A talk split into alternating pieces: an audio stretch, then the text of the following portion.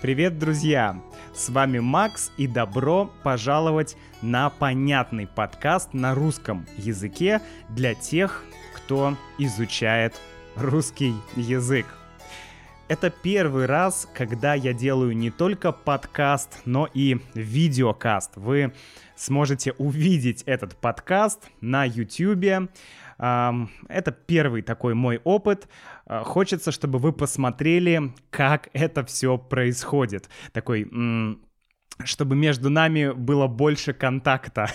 Вы могли меня не только видеть, но и слышать. Поэтому, если вы слушаете этот подкаст, то в описании будет ссылка на видео, и вы также сможете посмотреть этот подкаст э, в формате видео на YouTube. Это первый для меня такой опыт. Напишите, что вы думаете об этом. Тема нашего подкаста «Как Владимир Ильич Ленин стал революционером». Надо сказать, что э, в нашем понятном подкасте есть определенная серия. Историческая серия «История России в 20 веке».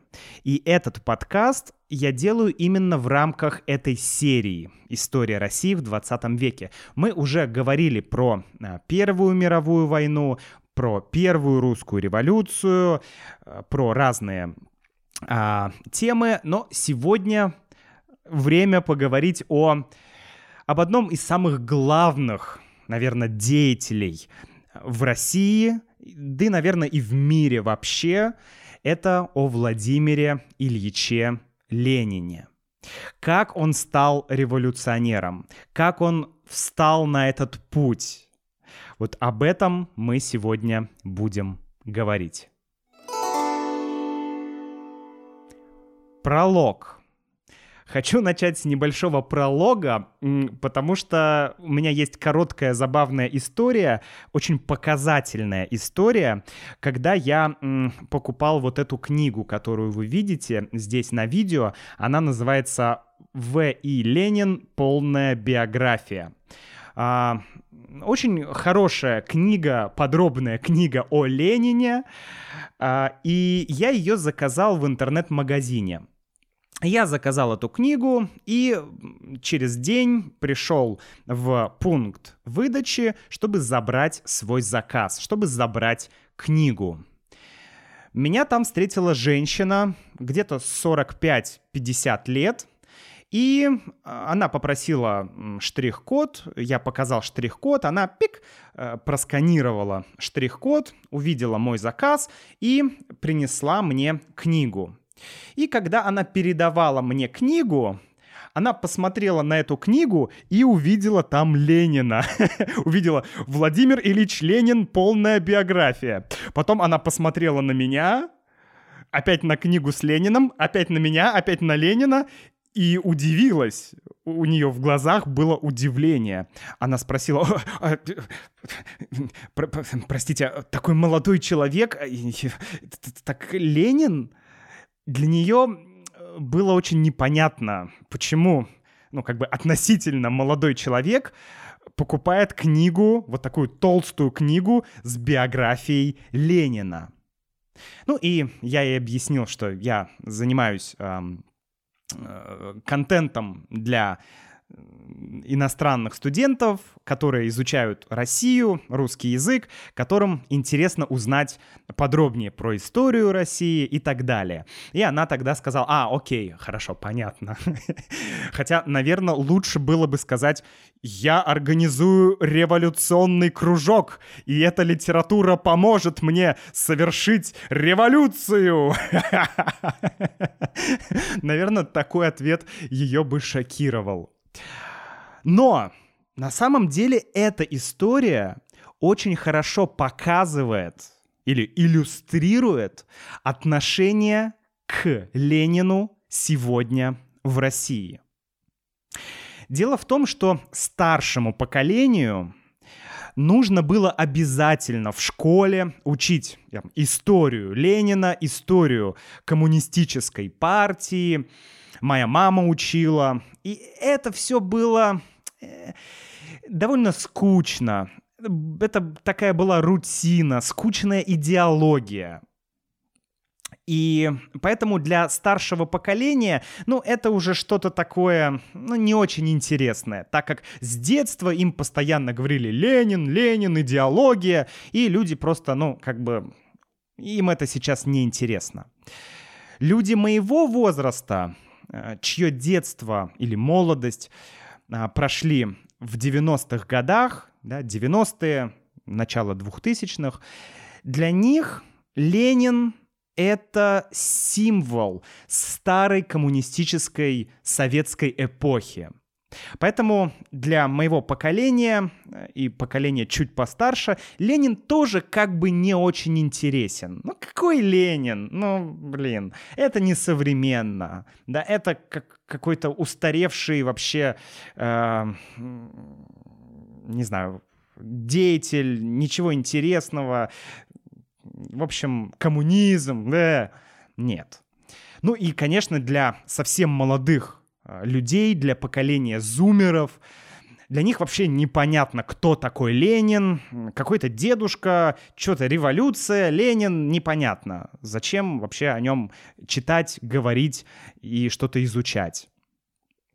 А, даже наш президент Владимир Путин а, говорит о Ленине обычно в достаточно таком негативном ключе, скорее в негативном, нежели в позитивном. А, я помню, что Путин говорил, что Ленин не политик, а революционер. И что э, вообще современная власть в России не любит революционеров, она, как мне кажется, больше склонна к монархии. Поэтому вот этих антимонархистов, революционеров, конечно, не любят. Не Ленина, не декабристов, которые были до Ленина, революционеры. Потому что, ну, как бы они ломают Россию, нарушают, э, не знаю, естественный ход истории, если такой вообще есть.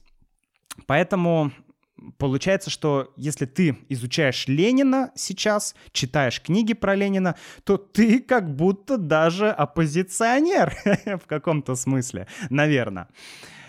Вот. Эм, ну и понятное дело, что фигура Сталина сейчас наиболее обсуждаемая. Гораздо больше обсуждают Сталина, Вторую мировую войну, чем Ленина и Первую мировую войну. Потому что события Второй мировой войны э, Сталина помнят люди. Моя бабушка хорошо помнит, э, как она жила при Сталине. Э, она что-то рассказывает, она помнит ту эпоху, она помнит вой- войну. Но кто помнит Ленина? Да, это было более ста лет назад. Кто помнит Ленина? В реальности никто. Поэтому как бы Ленин сейчас на втором плане. Какой вывод я хочу из этого всего сделать? И вывод такой, что реально мы очень мало знаем о настоящем Ленине, о Ленине как о человеке, о Ленине как об исторической фигуре. Потому что чаще мы слышим о Ленине в каких-то крайних позициях. Там Ленин плохой или Ленин хороший. И обычно это больше политика, нежели история человека, и, ну, которая больше похожа на реальность. Да? Такая вот ситуация. Есть два полярных нарратива, которые мы можем услышать о Ленине. Один — это то, что Ленин — это вождь мирового пролетариата, основатель великого советского государства. Другой нарратив, что Ленин — это метафизическое зло, человек, погубивший Россию. Он э, высказывал пораженческие пораженческую позицию, придерживался пораженческой позиции во время Первой мировой войны. Он хотел, чтобы его страна проиграла в Первой мировой войне. И вообще он брал деньги у э, немецкого генштаба и Ленина спонсировал Запад, и, в общем-то, Ленин — это зло. Опять же, две крайние позиции, и это больше политика. В этом подкасте я бы хотел э, дать краткую очень биографию Ленина, показать, что это был за человек в первую очередь. И, возможно, попытаться ответить на вопрос, как Ленин стал революционером. Почему обычный человек начал заниматься революционной деятельностью? И обязательно в следующих подкастах, друзья, мы поговорим э, об идеологии Ленина, ну, об идеях Ленина, в чем они были похожи с таким классическим марксизмом, э, в чем они отличались, чего хотел вообще Ленин, какое государство он хотел построить и что у него получилось. Так что обязательно слушайте а, наш подкаст, слушайте эту историческую серию «История России в 20 веке». Будем вкратце пытаться вместе разобраться в том, что а, происходило. А сейчас давайте краткая биография Владимира Ленина.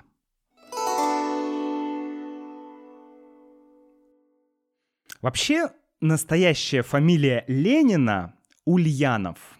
Владимир Ильич Ульянов. Это его реальная фамилия. А, Лениным он стал только в 1901 году, а родился Ленин в 1870. То есть только в 31 год Ленин стал Лениным. До этого он был Владимир Ульянов. Ну, у Ленина было множество псевдонимов разных, но мы знаем его под псевдонимом Ленин. Это самый известный его псевдоним. Почему Ленин? Ну, есть разные версии, но одна из версий, что есть река Лена, и вот река Лена, поэтому Ленин. Да? Такая есть теория гипотеза, да, что Ленин в честь реки Лены. Вот так вот он взял этот псевдоним. Владимир Ленин, вернее, Владимир Ульянов, родился в городе Симбирске. Симбирск. Сейчас этот город называется Ульяновск в честь Ленина, да, Ульяновск. Это город, который находится на востоке от Москвы. Это где-то 800 километров на восток от Москвы. И он находится э, между Казанью и Самарой примерно, этот город. Я, кстати, там не был, очень интересно было бы там побывать. Родился Ленин в 1870 году. Э, давайте про семью Ленина поговорим, потому что это важный момент. Дедушка Ленина был крепостным крестьянином. Дедушка по линии отца. Он был крепостным крестьянином, то есть это самый низший слой социальный. Однако отец Ленина был уже государственным деятелем. Он был педагогом, он э, был инспектором, он контролировал деятельность э, школ, учителей. То есть, по сути, он, э, отец Ленина сделал карьеру да, в государственной сфере, скажем так. А мать Ленина была дворянкой. Да, и отец получил титул дворянина. То есть сам Ленин уже при рождении имел титул дворянина. То есть Ленин был не рабочим, не крестьянином, он был дворянином. Он был из дворянского рода. Да? Это важный момент. Так вот, мать Ленина была тоже дворянкой, и она была шведско-немецкого происхождения. Есть даже э, разговоры о том, что у нее были еврейские корни, и что у Ленина по линии матери тоже есть еврейские корни. Поэтому забавный момент, да, Ленин боролся с царизмом, боролся с царской властью, э, но он сам был как бы из, из, из дворянской семьи. Его семья была небогатой. То есть у них были деньги, у семьи были деньги, но не было какого-то прям богатства. Семья была достаточно большой, у Ленина было пять братьев и сестер. Его родители, как я говорил уже, отец работал э, в государственной сфере, и в целом его родители довольно лояльно относились к государству, к политическому строю России. Да? Надо понимать, что это время конец 19 века. Это время, когда революционный э, накал растет. То есть революционные идеи, э, ну, в основном социалистические, разные, разные, но социалистические, они набирают популярность. Потому что, ну, капитализм э, в то время был совсем молодым, и были огромные проблемы видны современ... ну, вот, на тот момент современного капитализма. И многие пытались решить эти проблемы э, с помощью другой системы. И вот Карл Маркс как раз э, говорил о социализме. Он хотел э, перейти на следующую ступень. Да, капитализм уже как бы не современный, у него куча проблем, нужно идти к социализму. Это уже следующая степень, она позволит решить проблемы социального неравенства и так далее. То есть револю... время э, такого, таких революционных страстей. Но Ленин в тот момент в юности, в молодости не думал о революции. Он был он был очень умным ребенком, он окончил э, гимназию с золотой медалью, да, ему дали медаль, потому что он хорошо учился, и в целом ни о какой революции он э, не думал. Однако в его жизни произошел поворотный момент. Что случилось? Когда Ленину было 16 лет, его отец умирает. Представляете, да, 16 лет, молодой человек теряет отца, отец умирает. Это трагическое событие для всей семьи, конечно. И через год, буквально через год, следует еще одно трагическое событие родного старшего брата Ленина убивают, казнят. Казнят через повешение. Что происходит? Почему казнят старшего брата Ленина? Дело в том, что старший брат Ленина, э, Александр Ульянов, очень образованный молодой человек, разбирается в науке, ведет научную деятельность, очень умный. В прошлом был преданный а, царю и государству. В какой-то момент начинает интересоваться революционной деятельностью. И брат Ленина, Александр, вместе с революционной Э, террористической организацией, которая называется «Народная воля», совершает покушение на царя. Давайте немного поговорим про эту организацию «Народная воля». Это важно. Э, организация «Народная воля» в тот момент, наверное, главная когда Ленин молодой, да, это главная э, революционная сила – она часто использует террористические методы для достижения своих целей. Опять же скажу, в то время к терроризму было немножко другое отношение, не как сейчас. Да, и многие... А, скажем так, а, интеллигентные люди, писатели, поэты, профессора в целом относились к терроризму как к единственно возможной борьбе, потому что по-другому никак нельзя бороться с э, монархией, с царизмом. Поэтому использовали э, террористические методы. Так вот, эта организация «Народная воля», да, «Воля народа», э, она занималась в том числе и э, терактами, террористическими актами, то есть убийством разных людей. Это была организация, она тоже была социалистическая. Позже «Народная воля» превратится в партию. Когда в России после Первой революции появятся партии, то э, «Народная воля» станет э, партией эсеров, партией социал... Эм, господи, социал-революционеров, да, СР, социал-революционеры. Это будут конкуренты партии Ленина, потому что Ленин тоже социалист, но Ленин марксист. А народная воля, они ну, немножко у них будет различаться, э, будут различаться взгляды. Но об этом мы поговорим в следующих подкастах. Так вот, э, брат Александр, брат Ленина, пытается убить царя.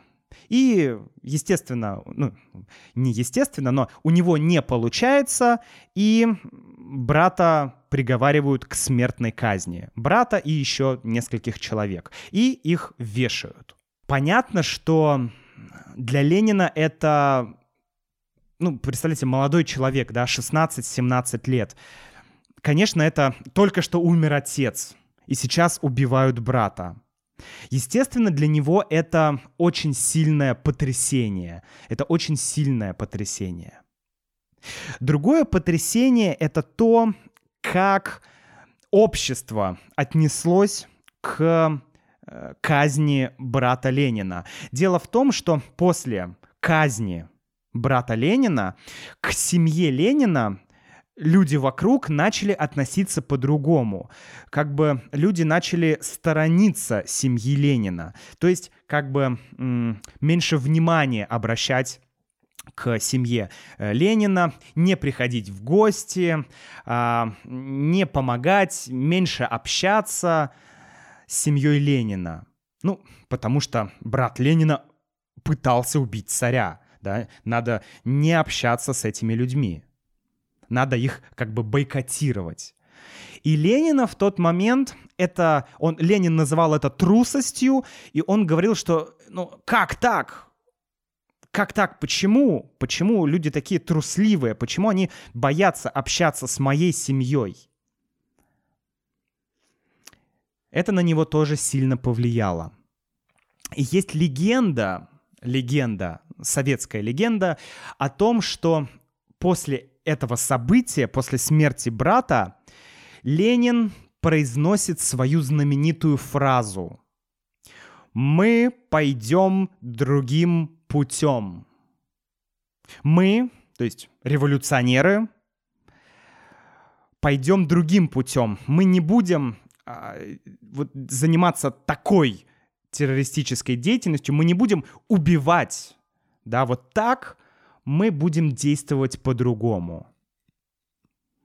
Ну и отчасти, наверное, это было справедливо, отчасти это было верно. Хотя с другой стороны, э, ряд исследователей, историков говорят, что, возможно, Ленин отомстил царю. Да, царь, э, это был Николай, э, господи, это был Александр III, кого у, у, пытались убить народовольца. Значит, Александр III, э, его пытались убить. Александр III убил, казнил брата Ленина.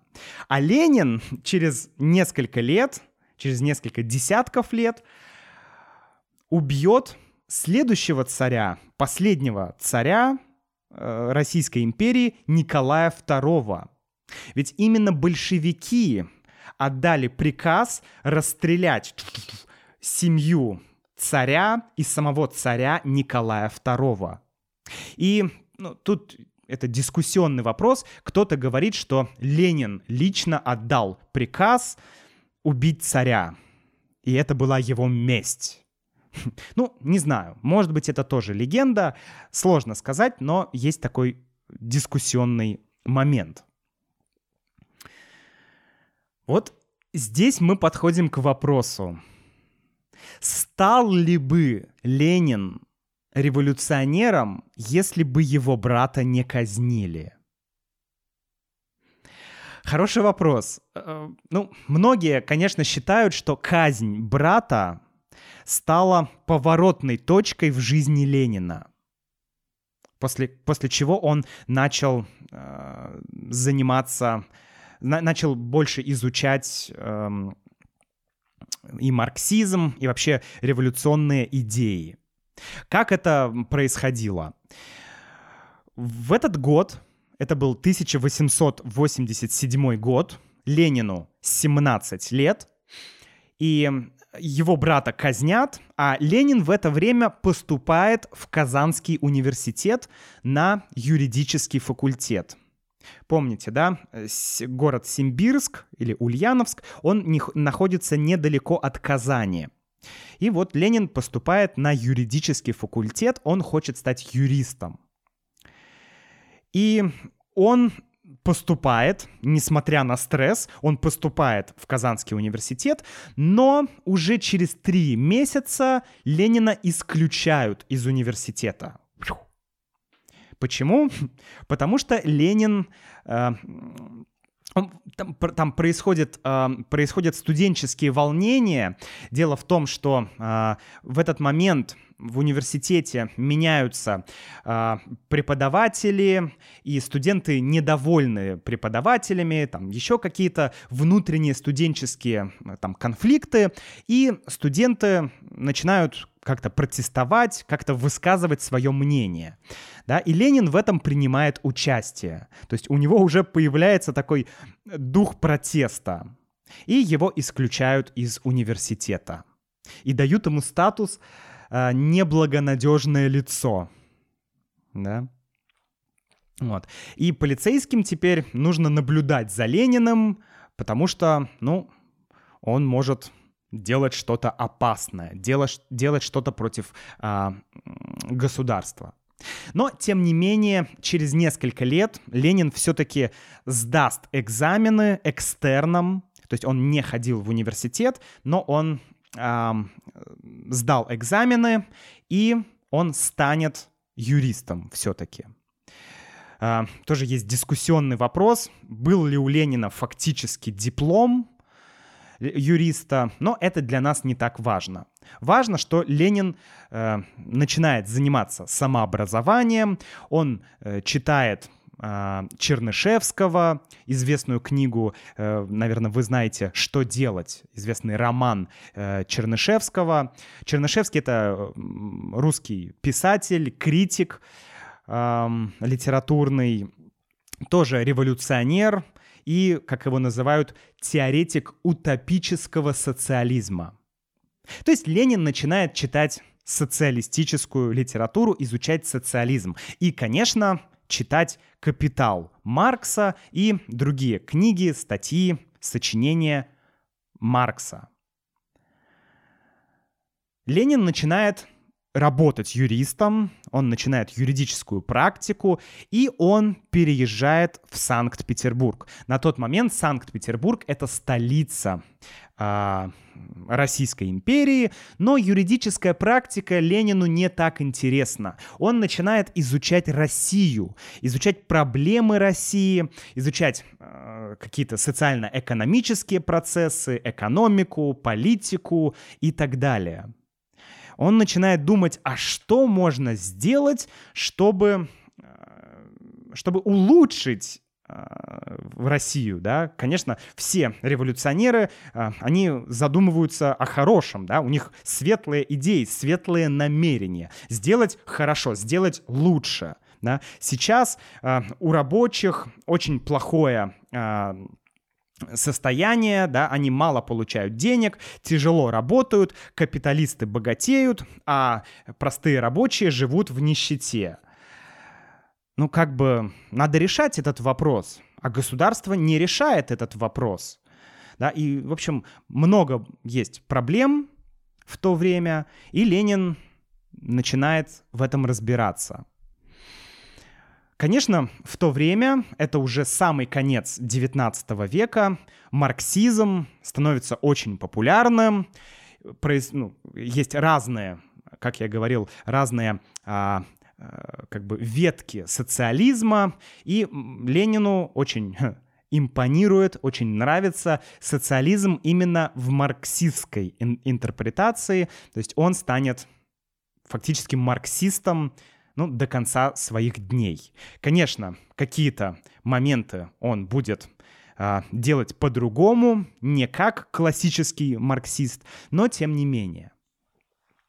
В это же время он женится на Надежде Крупской, Uh, у него начинается роман с девушкой, да, по имени Надежда, и они не хотят жениться, потому что жениться означает идти в церковь, проводить ритуал, а Ленин и Крупская, они люди современные, социалистические, религию они отрицают, поэтому они не хотят официально жениться, но дело в том, что в то время Ленин начинает заниматься уже подпольной то есть нелегальной революционной деятельностью. Он пишет статьи социалистические, сочинения, участвует в дискуссиях, создает революционную группу, потом становится одним из лидеров э, партии, да, когда появляются партии, он становится одним, даже еще до этого, он становится одним из лидеров Российской социал-демократической рабочей партии, да, партия РСДРП. И эта партия уже потом превратится в КПСС, Коммунистическую партию Советского Союза. То есть Ленин всегда был значимой фигурой в марксистской, э, в группе марксистов. Вот, и, конечно, госу- ну, властям не нравится то, что делает Ленин, поэтому его ссылают в Сибирь, Потом он был в тюрьме, Ленин, и он даже был вынужден уехать за границу. Там, Мюнхен, Лондон, Женева. Он почти 17 лет живет в эмиграции. Так вот, э, еще до эмиграции он не хотел расставаться с Надеждой Крупской, поэтому им пришлось пожениться, чтобы официально они были вместе и чтобы их могли ссылать вместе да, то есть это было чисто, чистой формальностью. Ну, друзья, подробнее о том, э, что делал Ленин во время первой русской революции, февральской революции, и о том, как Ленин э, совершил революцию э, или государственный переворот в 1917 году, мы поговорим в следующих сериях подкаста. Здесь я просто кратко расскажу, что Ленину удалось да, совершить революцию, удалось взять власть в свои руки, удалось победить в гражданской войне, удалось удержать эту власть и удалось создать новое государство СССР. Подробней мы будем говорить в следующих подкастах. Как закончил жизнь Ленин? Ну, ирония судьбы, в 1918 году Ленин выступает на митинге перед рабочими, и в Ленина стреляют. Стреляют, и Ленин получает ранение. По официальной версии это сделала э, Фанни Каплан, как раз из партии эсеров. И у Ленина это ранение сохраняется. Плюс он начинает болеть, там много стресса, конечно, у него тяжелая э, работа, тяжелая жизнь. И в последние годы у него ухудшается, ухудшается здоровье. И в 2000, э, о господи, в 1000, э, так, нет, в 2000, стоп, в каком 2024 году, Макс, ты что, идиот? И в 1900 1924 году Ленин умирает. И до сих пор, как ни странно, Ленин лежит в мавзолее на Красной площади. Вот в Москве можно пойти на Красную площадь, увидеть этот мавзолей. Наверное, сейчас можно войти внутрь все еще и посмотреть на Ленина. То есть Ленин сейчас мумия фактически. Почему это так? Ну, это сложный вопрос, не знаю. Может быть, может быть, это все еще символ для многих людей, и, может быть, современные власти не хотят как-то, не знаю, заканчивать эпоху, да, типа убрали Ленина, эпоха закончилась, что-то вот, то есть, не знаю, сложный вопрос. Давайте вкратце поговорим про характеристику Ленина, что другие люди, другие историки, другие исследователи говорят о Ленине. Несколько тезисов. Во-первых, Ленин был человеком идейным, очень идейным. Это был человек одной идеи. Он был очень целеустремленный. У него была цель, и он к ней шел, как ледокол. И любые средства были хороши для реализации этой цели. Поэтому мы можем сказать, что Ленин был расчетливым. То есть он все рассчитывал. Если сделать так, будет так, так, так, так. Все планировал. Он был циничным, потому что если что-то мешало его цели, Ленин это устранял абсолютно бескомпромиссно, абсолютно безжалостно, да, без жалости. Он был безжалостным, это факт. Он шел к своей цели и, как говорится, лес рубят, щепки летят. Да, означает, когда ты э, воплощаешь какую-то идею, то, ну, неважно, что э, есть какие-то нюансы. Тут там люди погибают, тут что-то еще происходит. Это все не важно, так как есть идея. Тем не менее, он был достаточно гибким человеком. Он легко менял одну позицию на другую позицию. Может быть, эта гибкость и сделала его успешным политиком, потому что он легко менял позиции. Сначала он был, он не очень любил крестьян, потом он стал рассчитывать на крестьянство, а, он не хотел э, работать, общаться с партией эсеров, потом он решил объединиться с партией эсеров. То есть он делал все, чтобы добиться своей цели. Он был прагматиком. Он был очень равнодушен к комфорту. У него не было каких-то там золотых часов или еще чего-то. Он одевался очень просто, а, как, кстати, и Карл Маркс. Ленин, Ленин ничего не покупал себе, каких-то там дома, яхты, не знаю, дачи. Да? Однако он был мастером в том, чтобы найти деньги для партии. И есть множество мифов, что Ленин получал деньги от немецкого там генштаба и так далее, но об этом мы поговорим потом. Ну и, конечно, фантастическая работоспособность. Друзья, фантастическая работоспособность, и я бы сказал, что высокий интеллект. Ну, это факт. Представляете, есть полное собрание сочинений Ленина. То есть, если все, что написал Ленин, объединить, то будет 55 томов. То есть 55 вот таких примерно книг.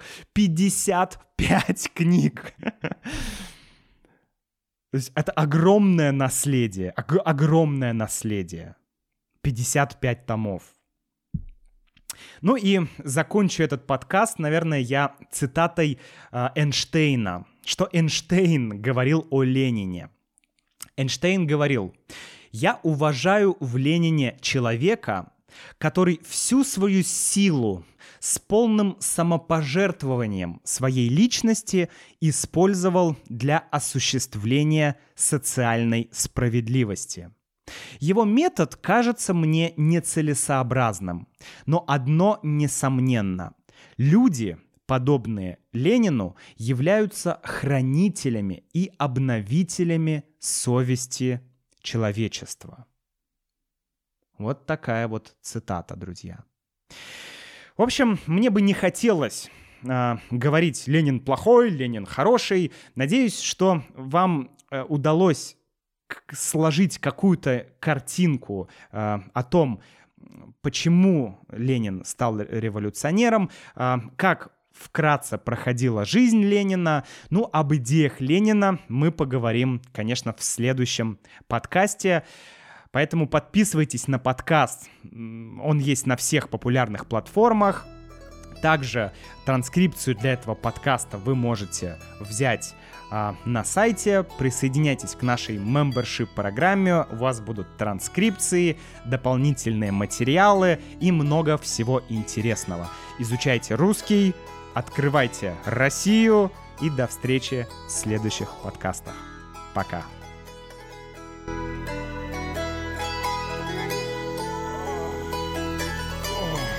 Ну что, дедушка Ленин, вот такая вот, да, у нас вышла история. Все я правильно сказал, ничего я не перепутал. ну, я надеюсь. Ты уж извини, если что. Эх.